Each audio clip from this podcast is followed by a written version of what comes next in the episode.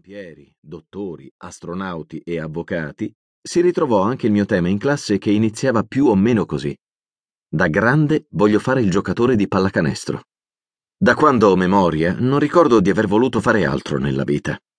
Se sei nato a metà degli anni Ottanta e sei cresciuto a 20 chilometri dal centro di Bologna, la pallacanestro non può non avere anche solo sfiorato la tua vita almeno quanto il tortellino in brodo, perché il vero tortellino bolognese, sia chiaro, è solo e rigorosamente in brodo.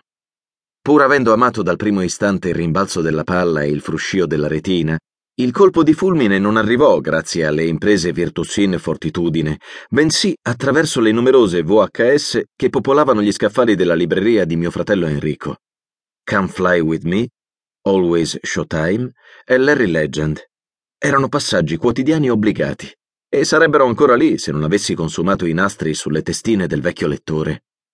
Prima di addentrarmi nella storia di come l'invenzione del professor Naismith abbia cambiato la mia esistenza, vorrei raccontarvi della mia famiglia, senza la quale oggi non sarei qui a scrivere questo libro, a cominciare dai miei genitori. Loro sono il punto di riferimento della mia vita. Persone umili e riservate, mai sopra le righe. Mi sono sempre stati vicino. Messaggi diretti, poche parole, ma sempre dritte al cuore. In qualche modo, che non so spiegare, sapevano che prima o poi avrei vinto. Lo percepivo dalla forza e dall'intensità dei loro messaggi. Non mollare mai, fai sempre ciò che senti, perché alla fine ciò che conta è che tu stia bene con te stesso. La famiglia di mamma è il motivo per cui nasco e vivo a San Giovanni. Figlia di nonna Maria e nonno Antonio, non ha mai abbandonato il suo paese.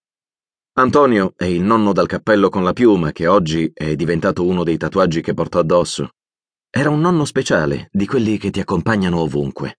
Era conosciuto in tutto il paese. Mi portava a scuola di pittura, indossava sempre abiti eleganti. Rimase vedovo abbastanza presto, credo fosse anche per questo che dedicò tempo e attenzioni ai suoi nipoti. Aveva senz'altro bisogno di amare, e noi Eravamo lì a prenderci tutto.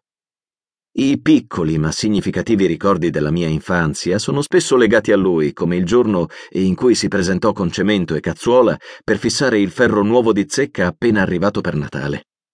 Quel canestro oggi è ancora lì, e ogni volta che lo osservo mi viene in mente il nonno con il suo sorriso appena accennato sotto il cappello da alpino. È volato via una mattina, sul divano di casa. Era il 23 novembre 2004. Vuoi un caffè? gli chiese mia mamma. Non rispose mai. Al contrario di ciò che facevo io quando in giardino lo sentivo gridare Marco, vieni dentro, è tardi e fai troppo rumore con la palla. No, questa è casa mia, gli rispondevo seccato palleggiando. Il rimpianto più grande è che non abbia potuto vedere dove sono arrivato, ma mi piace pensare che lassù un seggiolino privilegiato per gara 5 di finale NBA nel 2014 fosse destinato a lui. Papà lavora ancora in ospedale a San Giovanni in Persiceto. Dottor Daniele Bellinelli, specializzato in chirurgia. Conserva resti di accento francese al quale non ho mai fatto caso. Non conserva invece più una L del nostro cognome. Un giorno lo chiamò un funzionario comunale di Crevalcore.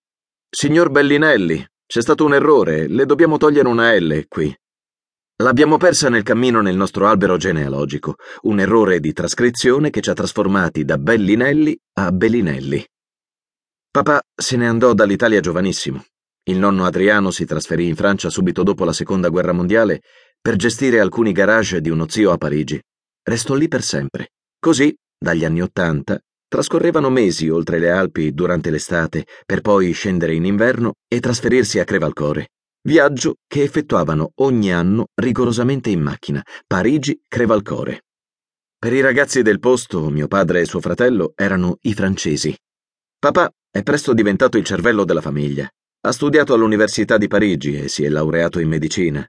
Durante l'estate, quando tornava in Italia per le vacanze, conobbe mia madre, motivo per cui un giorno decise di non andarsene più.